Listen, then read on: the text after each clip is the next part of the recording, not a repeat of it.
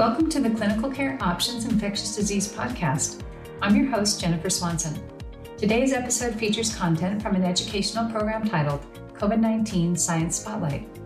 I'm delighted to introduce our expert faculty today. First, from Melbourne, Australia, we have Dr. Sharon Lewin. She is director of the Peter Doherty Institute for Infection and Immunity and professor of infectious diseases at the University of Melbourne. We also have Dr. Arthur Kim. He's director of the Viral Hepatitis Clinic at Massachusetts General Hospital and associate professor of medicine at Harvard Medical School, both in Boston, Massachusetts. To link to the full program online, please visit the show notes for this episode. Now let's get started and hear what Drs. Lewin and Kim have to say about monoclonal antibodies in the treatment and prevention of COVID-19. Thank you for that introduction, and I'm very pleased to be here with Professor Lewin, whose work I've admired for quite some time. Her work in HIV in particular, and HIV cure has been groundbreaking. And like many of us in infectious disease, we've been repurposed for thinking about COVID and our COVID responses, respectively, here in the United States, here in Boston, as well as in Melbourne and Australia. So it's really a pleasure to be here with you, Sharon, and I wanted to ask you about sort of monoclonal antibodies, and they've been playing a major role in HIV these days as a potential therapy, and so it's natural for us to think about them for COVID. And so I'd ask you to comment on sort of passive immunity and what it means. Great. Thank you, Arthur, for the really kind introduction. And it's a great pleasure to be here with you. And with your background in hepatitis C, I think that's also going to be very relevant to the conversation about how we manage viruses and how our approach can just be transformed overnight with major breakthrough discoveries, which we're probably still waiting for treatments for COVID, but we'll get back to that. So antibodies in HIV have been a great success story, not yet used in clinical practice, but tremendous advances in the science, and then many clinical trials evaluating the use of monoclonal antibodies for treatment, prevention, and also attempts at cure of HIV. But just going back a bit, I mean, I think monoclonal, for those people that don't work primarily in the field, monoclonal antibodies are very much an alternative to antiviral drugs. And what I've found fascinating in COVID is how quickly we've been able to develop antibodies compared to how slow and difficult it's been to develop direct-acting antivirals, or what we would call, you know, an antibody is a direct-acting antiviral, but maybe small molecules or drugs, the standard treatments we have for HIV. The monoclonals are much, much quicker to develop, so it's been just fascinating seeing how quick we've been able to develop. And I think the first antibody from Lily was developed in about June of 2020 and then licensed, you know, not shortly afterwards. And that came from, of course, the NIH, and all that investment from the US in antibodies, largely for HIV, was just switched to develop them for COVID. So a great lesson there that investment in science pays off, and although we're not using antibodies actually in the clinic for HIV, all that knowledge switched very quickly to COVID. And as Arthur mentioned, many of us being repurposed, we're all the real leaders at the moment in antibody development, in understanding resistance, etc., have largely been heroes in HIV. People like David Ho and Sean Newton-Smythe, many people from the NIH Vaccine Research Center. So antibodies in HIV, there's been a lot of interest for a very long time. Some of the first antibodies were pretty good. First of all, I'll just explain perhaps a little bit about how you make or find those antibodies. And again, for the non-immunologist, so antibodies are produced by B cells. So our B cells become little factories for antibodies. And you can actually pull out HIV-producing or COVID-producing antibodies from someone infected with HIV or COVID, and then you can get the sequence of that antibody and then manufacture it ex vivo, and then make enormous amounts of it. So that technology to fish out those antibodies using flow cytometry, sequence the gene, and then manufacture it was all optimized in developing HIV antibodies. And once you synthesize that antibody, you can then give it as a passive infusion, which means that you aren't making the antibody yourself, but you receive an infusion of it. And I should just add that there is some developments now in being able to actually get someone to make those antibodies, so you can actually inject a gene to make someone make those antibodies. But at the moment, this is just passive infusion. And the first antibodies developed for HIV were not that potent, and they weren't that broad, meaning there were many strains of HIV that were resistant to the antibodies. But the antibodies have got better and better over time. And there's now some very promising studies showing that these antibodies work as antivirals, and they can be long-acting. So they give us an alternative to daily antiretroviral therapy, not yet licensed.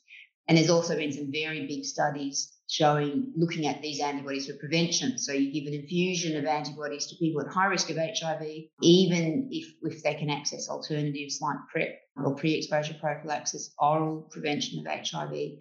And there was some benefit. I won't go into great details. The first big study just came out earlier last year around prevention. The tricky thing with HIV is that HIV is evolves much quicker than COVID, and so there's resistance to HIV. So that's a very long. And then finally, so there's treatment, prevention, and finally, you mentioned cure. So I'll just quickly speak about that. But we have been looking at antibodies as a role for cure, or allowing people to safely stop antiretroviral therapy, and these antibodies boost an individual's own immune response to the virus. Now, in COVID, these antibodies were made very quickly, many of them made in academic institutions and then licensed to companies such as in Lily, or alternatively made by companies such as Regeneron, and then the more recent one that came from Veer and largely being licensed by GSK, Sotrovimab.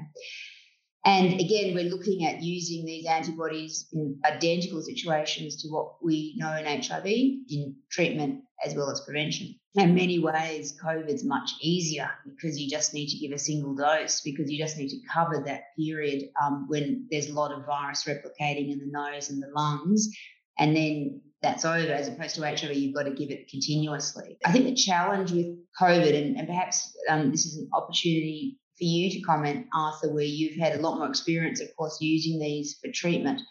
Challenge with COVID, and maybe we'll just talk about treatment for now, is when to use the antibody. And again, if I just draw my HIV experience, when new treatments come, when you have a new disease and you've got new treatments, most people, we usually test those treatments when people are sickest. And actually that worked very well with HIV, because the virus is causing problems. The virus is driving everything, whether you're well or whether you're sick. In COVID, it's quite different. And when you're sick, the action's over largely for the virus. The virus has done its job, and then the immune system's kicking in. And so I think the earlier evaluation of antibodies didn't show much benefit, probably because they were given too late.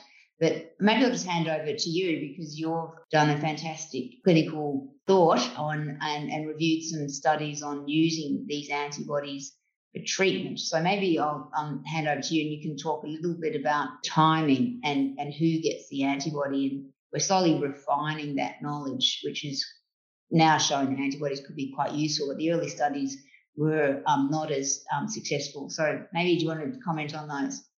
Thanks for setting the stage, and that work that was done in HIV quickly being translated to COVID is very appropriate. And I think what happened early on, if we rewind back to March 2020, when we first had a large surge, is we were mostly caught unprepared for COVID and didn't have the infrastructure for either outpatient trials, where the infection control procedures and everything else that would be needed weren't in place in many jurisdictions around the world. And so inpatient, it was a bit easier to do studies. And so, as you remember, the first studies were things such as remdesivir or dexamethasone that have become part of many treatment algorithms.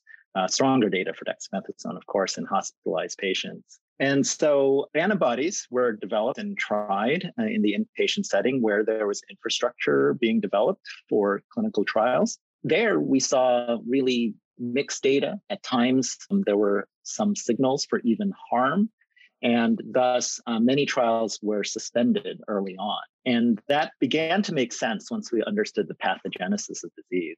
And as you were alluding to, really it's that second week when patients both come into the hospital as well as develop antibodies on their own. And there's this brief overlap period where we think antivirals such as remdesivir may work before then, the focus shifts to dampening the immune response with medications such as dexamethasone and tocilizumab. That first paradigm of using antivirals, which monoclonal antibodies would fall in, early became the paradigm. And so enthusiasm was lost for inpatient use. However, recovery trial in the UK, which has been an amazing, pragmatic, adaptive trial, which we could talk probably a whole podcast about, but they've contributed so much to our knowledge. And here we saw that when they kept going and they kept giving antibodies, they overall found a neutral effect in hospitalized patients. However, when they stratified or divided the population into those who are seronegative, meaning haven't developed those endogenous antibodies yet, versus those who are seropositive, suddenly there was a mortality benefit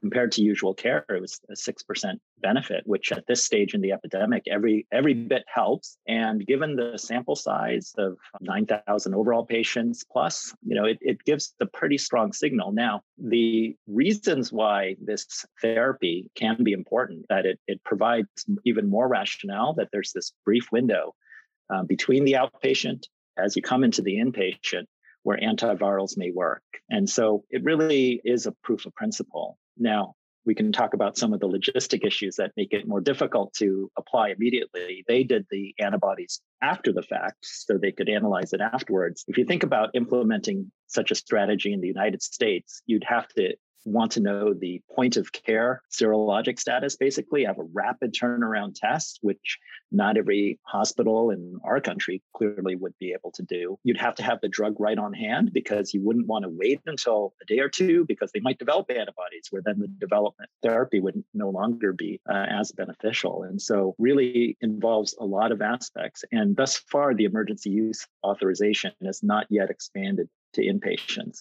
But it's an important proof of principle that I think is important. And I think we're going to refine the care of early hospitalized patients based on various markers, such as, the viral load, a surrogate being the measurement of cycle threshold from the PCR assays, and the antibody status. And then we can apply the antiviral strategies, and then other markers of disease progression and oxygen status can help define use of immunomodulators. So that's the inpatient realm that we look forward to a time of more refined therapy that could be applied to patients. So, one aspect about these monoclonals that I wanted to ask you about, since it's so familiar to HIV, is that the combinations, that the initial one that was approved, bamlanivimab, was rapidly combined with a second one to help prevent resistance. And I thought, given HIV and also with Hep C, how combination therapy is important. And yet they've already graduated to a single therapy, cetrovimab, which is felt to be effective on its own. And so that combination, and why you need combination for certain antibodies,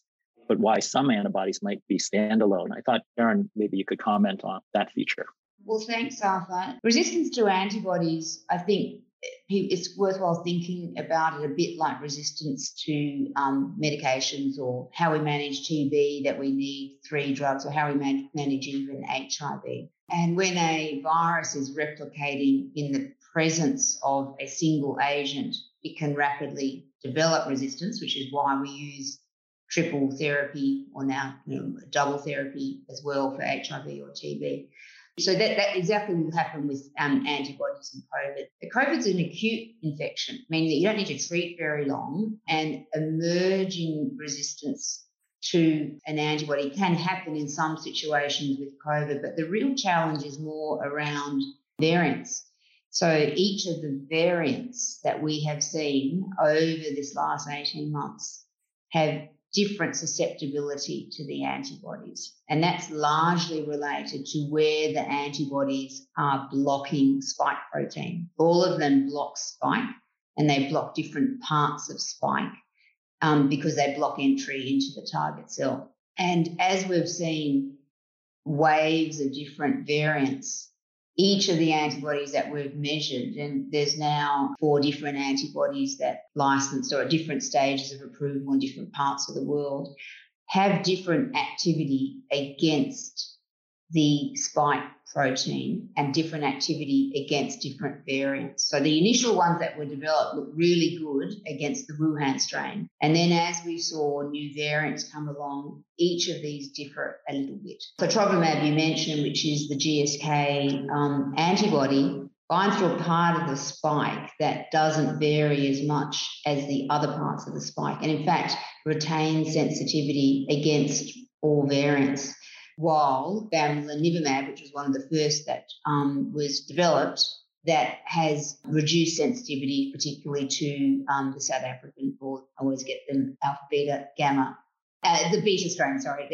So it has resistance to the beta strain. So that adds another complexity. So I'm not sure we will have to use combination antibodies. Every antibody will need to be used in combination because this is short-term treatment, and so there's less chance for the virus to evolve. If COVID if you were just in a laboratory, for example, and growing COVID in a test tube model and threw on an antibody, the SARS-CoV-2 would get resistant to every single antibody you challenge it with. But because treatment is a short period of time, I think we won't need to use dual antibodies for every single SARS-CoV-2 strain. The sotrovimab has this advantage of where it binds on the spike protein, that it retains activity against essentially all of the strains, including Delta. The others, bamlanivimab loses it, and what Regeneron did was they combined two antibodies, casirivimab and imdevimab, together, and that overcomes this issue of either developing resistance during treatment and also capturing a larger number of strains. But you mentioned the complexity of implementation here, and it really is complex. Now, you talked about defining who gets the best benefit from the antibodies, but B, whether they have got antibodies already, and maybe that can be determined quite quickly because we have quite nice point-of-care tests for antibodies that were developed very early on in the pandemic. You'll remember a sort of a flurry of interest in these antibodies. Haven't really played much role clinically, but they could play a role clinically. And then see what strain you're infected with. At the moment, we tend to see the new variants taking over, but as we're transitioning and in certain settings, there can be different variants circulating, and you actually need to know the variant to know which antibody to choose. The issues around resistance to antibodies are slightly different here than how we think about it in the context of HIV. Those are great thoughts, and at least cetrovimab seems to have chosen a name that's a bit easier to pronounce than the other one, so it has that advantage too. You reading them, they just don't roll off the tongue. I'm not using so I tend to struggle with the names. The other interesting thing I could add here, an interesting new development is administration. And in HIV, there's been a lot of interest in trying to make these accessible, as we have always done with all HIV prevention treatment strategies, making them accessible to in both low and high income countries. And so the intravenous administration of antibodies is a real barrier. It makes it that much more difficult, especially in the outpatient setting. But I was very interested by a new paper that's come out since your and my clinical thought, which was using the Regeneron combo, casirivimab and imdevimab, subcutaneously. So that, this is a fantastic advance, I hope.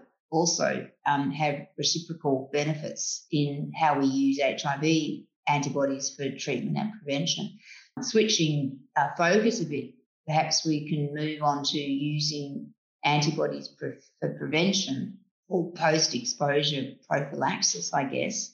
And the first study that I covered in my clinical thought was using bamlanivimab in the setting of a nursing home exposure. This was all done pre-vaccine availability, and was actually led by Mike Cohen, who's a major leader in the HIV prevention space, having basically been responsible for discovering the role of treatment as prevention, based at UNC.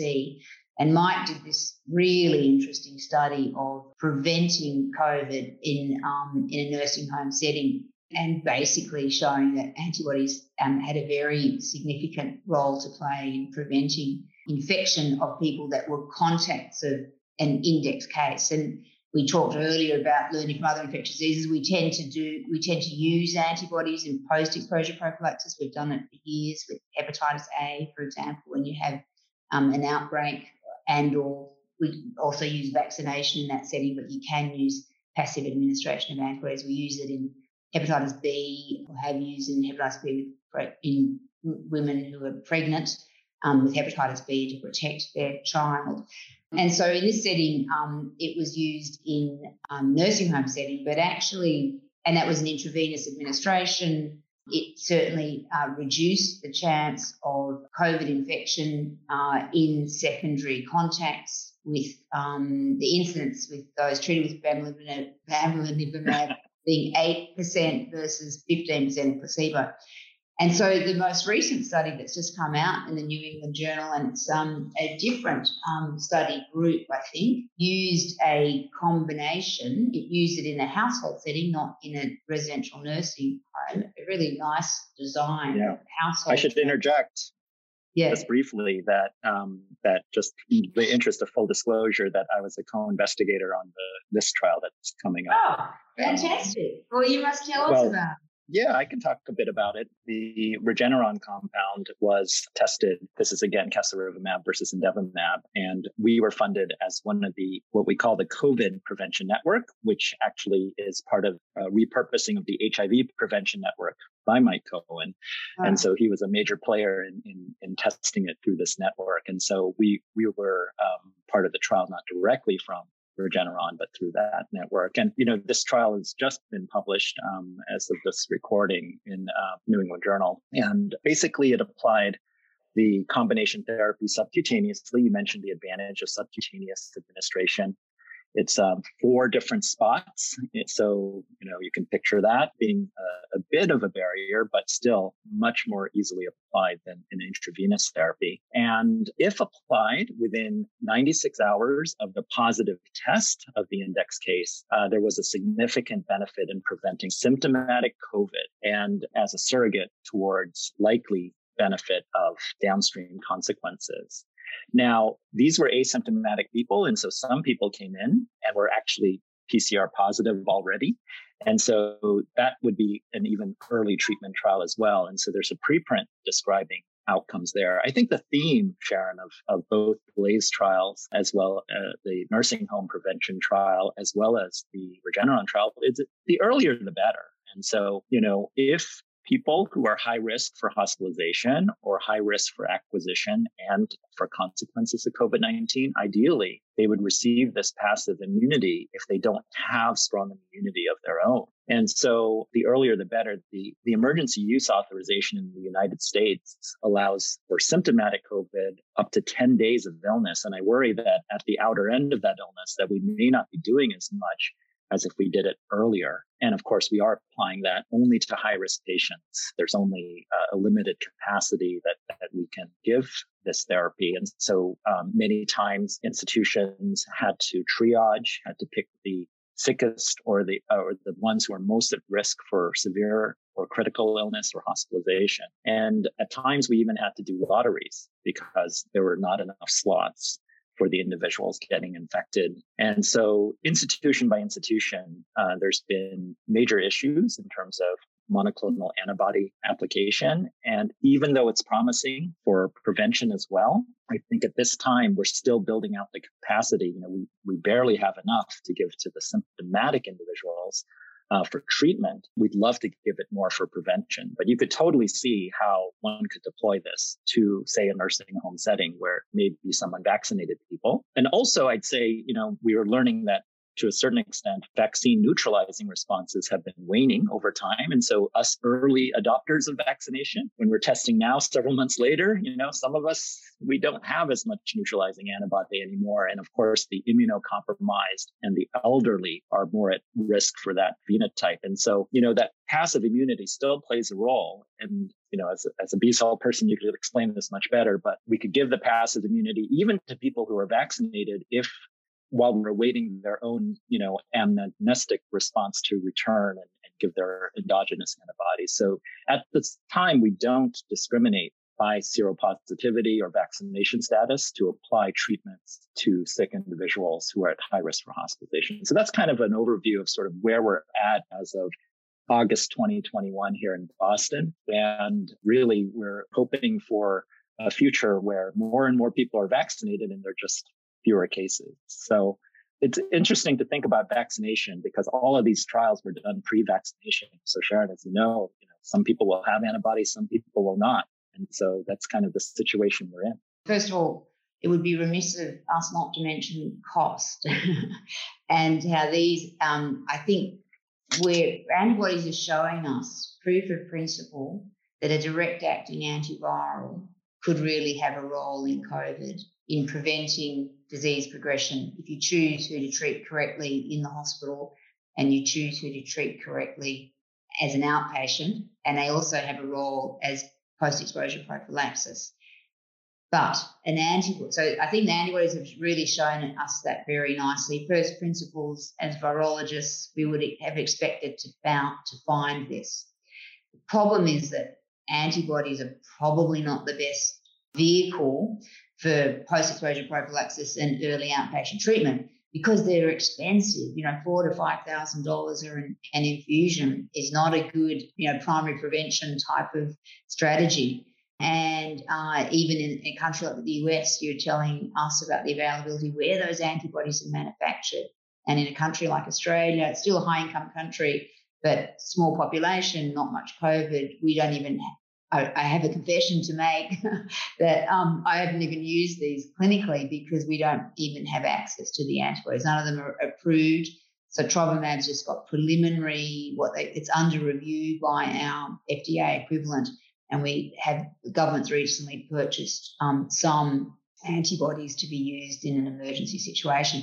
So it is really proved to us about that the timing of a direct-acting antiviral, which is what an antibody essentially is, and the situations that we can use them. And then I think the next phase in the future will either be making antibodies cheaper, and that is possible. There's been a big interest in that in the HIV world. Gates Foundation it's been a high interest for them. Easy to administer, as you just say, subcutaneous, but, you know, as you just reveal that it was 4 separate injections, or eventually we get a direct-acting antiviral drug. I mean, if we had something that was as simple as Truvada, which is an HIV prevention agent, which we use for pre-exposure prophylaxis and or post-exposure prophylaxis, then, you know, you can really begin to see how therapeutics may have a very big impact, which could be broad-reaching. I mean, you've had your own experience with seeing how direct-acting antivirals can just absolutely transform a field overnight in hepatitis C. And, in fact, you did tell us a little, maybe you can tell us a little bit about how treatment, you know, the treatment transformation in hepatitis C, and wouldn't that be great if we could reach that with COVID? Yes, I think we thought hepatitis C drug development had been lagging as we only had interferon through the 90s and then pegylated form through the 2000s, and then suddenly an explosion of direct-acting antivirals, which we transitioned from use with this injectable interferon to combination therapy with all oral agents. And we could achieve cure, you know, which for hepatitis C is a major difference than with HIV. And so this concept, it's fascinating to think that we are rapidly working on that as well for coronaviruses. And while, you know, these intravenous or subcutaneous antibodies are much better tolerated than interferon ever was, clearly moving towards a more deployable option like direct-acting antivirals that are oral. You could deliver it to the door of people quarantined in their homes or isolated in their homes, or it would be quite remarkable to see that transformation. And so there are a number of costs you mentioned with the antibodies. And, you know, I think in our system, there's also opportunity costs. There were issues that infusion centers would be repurposed, but that meant sometimes that people's chemotherapies were delayed because of capacity. Now we're struggling with that. You know, we're catching up on making sure these things aren't delayed for people, you know, who really need these infusional therapies. and repurposing them for COVID, delays things for them, and that's not ideal. And so, the oral agents that have been tried, we could probably skip through hydroxychloroquine pretty quickly, but there are some more direct acting agents that are promising. We hope to hear about Camistat and their phase 3 soon, because that is an approved agent in Japan for, ironically, pancreatitis that works as an entry inhibitor, a mechanism familiar to HIV. We're waiting for data regarding some more other antivirals developed for influenza, like molnupiravir, as well as other compounds, protease inhibitors and polymerase inhibitors. And these agents, would have that added benefit of shutting down the virus and potentially preventing transmission and risks to households. And so we really view that as something, because we're fully aware that the world isn't vaccinated yet. And so we need more deployable therapies. And hopefully these companies developing them will do their best to provide these at low cost. I mean, we all know that there are potentially forces that may counter that, but, we're really in an urgent situation where rapid deployment would do something for this epidemic, more so than monoclonals, which are just inaccessible to many parts of the world. And we do have to acknowledge that we are in these high income settings. And I really see these oral therapies, if provided at low cost, as a game changer. So,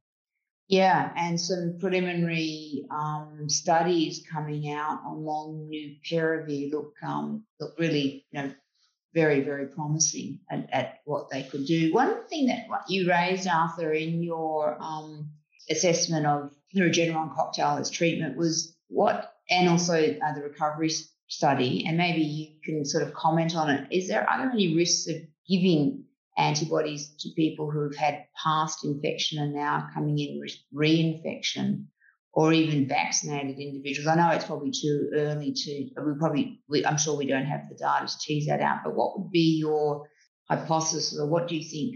Are there any risks of it?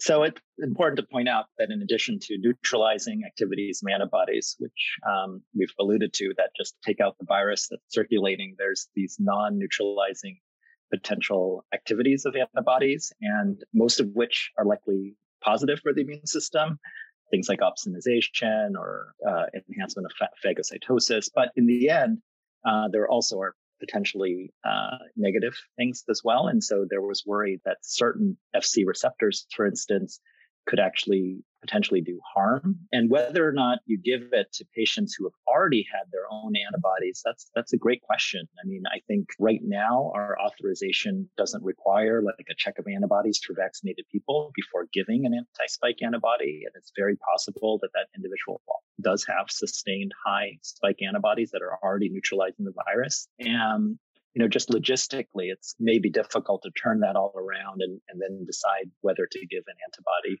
to someone who may have it. And so right now, we are giving it per the emergency use authorization in the seropositive study patients. In some of these studies, there was no particular safety signal that we've heard about. You'd have to dig into some supplemental tables and text to find some of these signals, but we did not know of some safety. Now, there are individuals in those trials who did have kind of anaphylactic or anaphylactoid reactions, which is why we do monitor individuals for an hour after infusion. At this point, that part of the authorization to monitor patients for an hour afterwards, I think, is meant to look for those signals. And in terms of other potential harms, thus far, we don't know of any. And this is part of the problem of working in a pandemic where there are emergency use authorizations and not a full ability to examine all the safety in great detail. But, I'm placing trust in our FDA to look at for some of these signals. And in the meantime, we are trying to build out capacity to give more antibody while we await sort of better oral medications that we talked about. So great question, Sharon. It's interesting. I'm hoping that you can, through your public health measures in Australia, keep things down until you achieve higher vaccination levels. Yeah, I mean, we're in quite a different situation in Australia. It may be worthwhile commenting on that, where we've used very strong public health measures, as has been done in many other Asian countries, Singapore, South Korea, Hong Kong, Taiwan are just examples, but Australia has sustained that. And over 2020, we kind of kept things under control with test, trace, isolate. We had a period that was quite difficult in Victoria, which is the state where I live. Melbourne's the capital, where we had a big outbreak at a time when our test, trace, isolate system was not in top shape and had an outbreak of 20,000 cases and then reduced that effectively to zero. So by about October last year, we had zero new cases and have essentially been living without COVID in an unvaccinated population since that time across the country. And many parts of the country have essentially had no COVID. But things have changed quite significantly this year with Delta, which is a much, as you know, trickier variant with a much higher attack rate. And another great challenge of a higher viral load leading to earlier and more widespread transmission. We've been slower in rolling out our vaccines, largely because of availability. We've relied on local manufacturer of AstraZeneca and purchasing Pfizer. And so although Australia generally has high uptake in vaccines in routine childhood immunisations, we do, of course, have an anti-vax movement, but it's small. At the moment, we're only sitting at about 25% fully vaccinated people, expecting a lot more Pfizer to come in the next month, and that will increase. So we've effectively got Delta in an unvaccinated population and managing it with public health measures. You know, it's much more challenging than it was last year, and so the whole country is going in and out of lockdown, which is probably all very foreign for you, but in the US, but that has worked. And it can only really work if you go early and fast. So the approach now from the government is short, sharp, early lockdowns. And in fact, just yesterday in Canberra, which is our capital, it's a bit like, and there's a small district around it, a bit like Washington, D.C., called the Australian Capital Territory. They had one case and went into a lockdown to prevent any spread. And the idea is you go into a lockdown for 3 to 5 days, do all your contact tracing, and then open up. But it's, you know, this is a very difficult way to live, going in and out, and it's very difficult for businesses. Our government did a few interesting things to support lockdown. So we had a big investment in something called JobKeeper, which meant that people could still get paid. We had paid COVID leave. So if you were COVID positive, no matter if you were on a temporary contract or even if you had no Australian residency, you got paid essentially to stay at home. So these sorts of initiatives you need, because you can't stop people, you know, going who rely on a job, that they have to still get paid. So all these sorts of support measures have definitely helped, but it is a lot harder to use public health measures alone. So at the moment right now in Melbourne, yes, we are also in a lockdown. All businesses are closed, all restaurants are closed. People are working at home, and we have Melbourne is a city of 6 million people, and we have 20 cases at the moment in the country. The city's still in lockdown. It will still be like that for probably another week. And in contrast, in New South Wales, where Sydney's the capital, they've got a much larger pool of infected people now, about 300 cases a day. We're hoping to ramp up vaccination the next time. But I guess what worries me, to be honest, is really, you know, most of the rest of the world, not Australia, the US or Europe, who had very low vaccination rates. Perhaps vaccines, many countries with vaccines that may not work so well against the variants, no opportunity for accessing these sorts of prevention strategies that we're talking about with antibodies and the Delta strain. You know, this is a really big concern for us as a global community. There's a concern perhaps that if you give antibody, would that reduce the endogenous antibody formation? That's an interesting topic to think about for monoclonals. But thus far, you know, I think the benefit of avoiding hospitalization is probably kind of the goal of these therapies, and I think outweigh that potential risk. But, you know, overall, I think we are underutilizing this one therapy, but that's not necessarily due to, one reason. It's a capacity issue. It's a message issue that not everyone out there is interested in therapies. And I think patients also tend to kind of tough it out, hoping they will be one of those recovered, which is the usual case for most individuals. And so just presenting later and later, and then the benefits of these therapies can't be applied. And so, as we move in certain countries from sort of a more highly vaccinated status, I think the real answer is vaccines. I mean, we just need to dampen down cases, prevent variants from emerging, prevent it so there are just fewer cases to manage. And so it sounds much more manageable in your state than it does in many states here in the US. And so it's a long-winded way of saying, I think we need our own antibodies at the point of attack. That's the best way, vaccine. We all know that a lot of great work and a lot of great treatments are developed, and then we face this challenge of how you really implement them. And this one is really challenging. In the middle of a pandemic, expensive, complicated to administer. You have to select who you give it to very carefully. Maybe some companion testings needed to enhance simplification around antibody detection and or viral load. So this is going to become a real significant implementation challenge to really start using them. But that doesn't mean that we can't do that. We've thought other treatments. We thought HIV treatment was an implementation challenge in its day, and we've now got 70% of the world taking antiretroviral therapy. We thought that pre-exposure prophylaxis for HIV is an implementation challenge, and still working through that. But hopefully antibodies will only be the beginning of effective antiviral treatments that can be used in different situations, in the outpatient setting, in the inpatient setting, to prevent disease progression. It's pre-exposure prophylaxis, it's post-exposure prophylaxis. That's what I'm most optimistic about, that we've seen incredible advances in science in the first 18 months. We'll still keep seeing those advances, but that's sort of the next frontier for me. And I completely agree. I think my final thoughts would revolve around that implementation.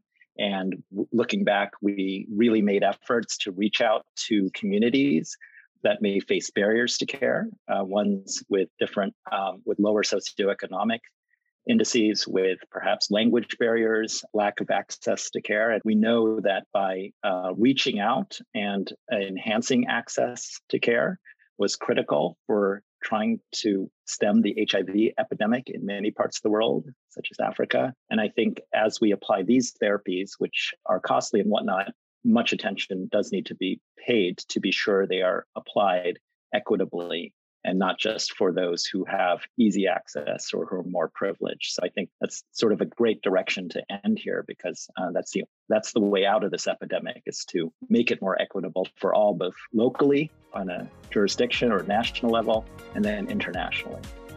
Thank you so very much to Drs. Lewin and Kim for sharing that engaging discussion. And thanks to our listeners for joining in. As a reminder, to view the full educational program online, click on the link in the show notes. And please be sure to check back regularly for more episodes on important infectious disease topics. Thank you, and have a wonderful day.